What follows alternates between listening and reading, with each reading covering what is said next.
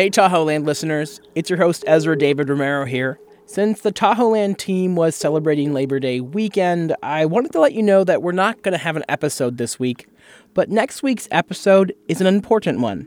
It's all about Tahoe's dependency on tourism. We know that with climate change, the summers are getting longer and the winters are getting more unpredictable.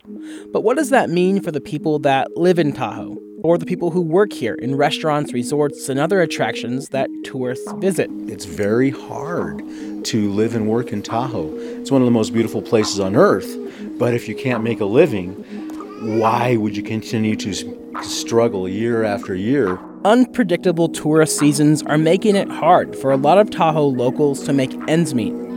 But I talked to two guys who say there's a way to adapt. This should be an economy based around all the sustainable recreation that's possible to do here and all the growing number of jobs that can really be based anywhere. And in this episode, I also get talked into going rock climbing, which I don't love doing.